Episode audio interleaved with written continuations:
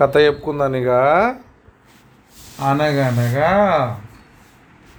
ఓ ఊరు ఉంది ఆ ఊళ్ళో బంగారయ్య అని ఒక ఆయన ఉన్నాడు.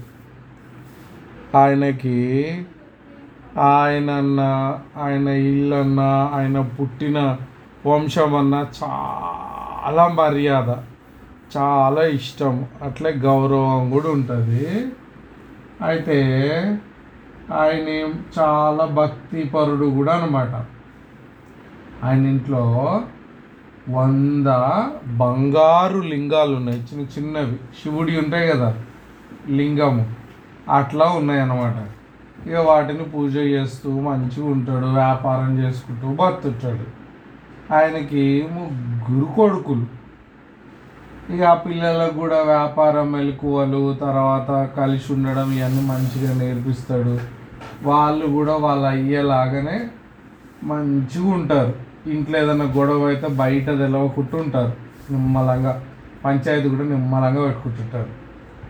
ఇక అయితే ఇక అట్లా అట్లా అలా అయ్యే గారే నేను ముసలిగా అయిపోతున్న వ్యాపారాలు మీరే చేసుకోండి మన వంద లింగాలను మీరే పూజించుకోండి మంచిగా అనేసి చెప్పి ఇక ఆయన కాశీకి వెళ్ళిపోతాడు. ఈ కొడుకులు కూడా బిజినెస్ చేస్తూ మంచిగా ఇది అవుతుంటారు అట్లా అట్లా కొద్ది రోజులైనాక ఒక రోజు చూసేసరికి ఒక లింగం మాయమైపోతుంది. ఇక బంగారు లింగం మాయమైంది అనేసి బాధపడుతుంటారు కానీ నువ్వు తీసినవా నువ్వు తీసినవా అని అడుగుదామంటే కూడా వాళ్ళకి మంచిగా అనిపించదు అన్నదమ్ములు. ఇక దాంతో ఏం చేయాలో ఏం అర్థం కాదు. ఇక పెద్దోడు ఒక రోజు ఏమనుకుంటాడంటే ఇట్లా అయితే కాదులే అని పక్క ఊర్లో మర్యాద రామన్న లాంటి ఒక మంచి మనిషి ఉన్నాడు. న్యాయాధికారి ఆయన దగ్గరికి పోదామని ఇక బయలుదేరి పోతాడు. పోతే ఆయన ఇంకొమ్మటే తమ్ముడు కూడా వెళ్తాడు. రెండోడు మూడోడు కూడా న్యాయాధికారి దగ్గరికి. ఇక పోయి ఇక అందరూ ఏంద్రా గుమ్ము కట్టుకొని వచ్చారు ముగ్గురు ఒకటేసారి మీ అయ్య మంచిగుండా అంటే "ఆ, మా అయ్య కాశీలు ఉన్నాడు. మరి మీరెందుకు వచ్చారంటే ఏం లేదు. మా అయ్య మాకు వంద బంగారు లింగాలు ఇచ్చిండు. వాటిని మేము రోజు పూజ చేస్తాం. కొద్ది రోజుల కిందట లెక్క పెడితే ఒకటి తగ్గింది.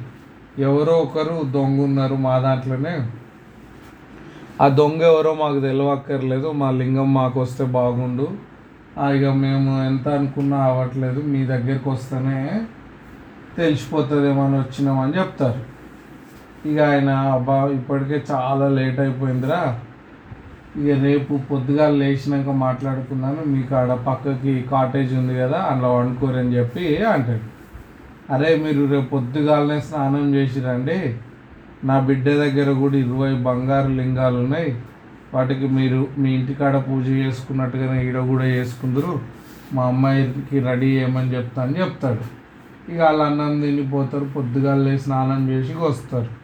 ఫస్ట్ పెద్దోడు పోతాడు ఆ బంగారు లింగాలకు పూజ చేయడానికి ఇక పూజ చేసినాక చూస్తే పంతొమ్మిది బంగారియే ఉంటాయి.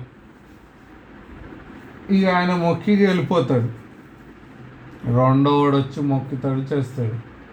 చూస్తే పంతొమ్మిదే ఉంటాయి. సరే అనేసి వెళ్ళిపోతాడు. ఇక మూడోవాడు వస్తాడు. మూడోడు వచ్చి మొక్కినాక ఎందుకో డౌట్ వచ్చి లెక్క పెడతాడు. పంతొమ్మిదే ఉంటాయి. అమ్మా! ఇరవై ఉంటాయన్నాడు ఇక్కడ ఈడ పంతొమ్మిదే ఉన్నాయి మా ఇంట్లో బంగారు లింగం నా జేబులోనే ఉంది ఇప్పుడు ఇక పోయిందని దేవుల జేబులు వెతుకుతారు.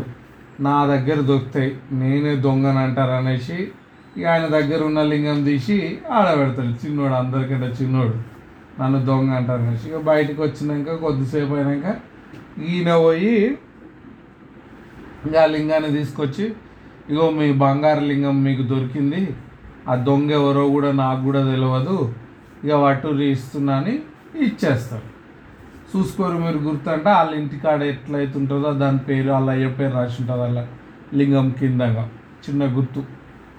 ఇక అలా తీసుకొని ఇంటికాడ పోయి అలా లింగంలలో పెట్టుకొని మళ్ళీ వంద అయితే ఇక మంచిగా పూజ చేసుకుంటూ ఉంటారు.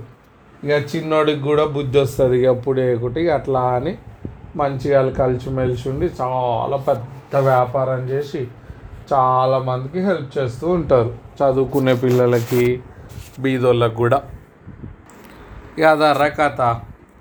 అనిరుద్ధు వాళ్ళ అయ్య వ్యాపారం చేసుకున్న తర్వాత పిల్లలకి ఎన్ని బంగారు లింగాలు అప్పచెప్పిండు?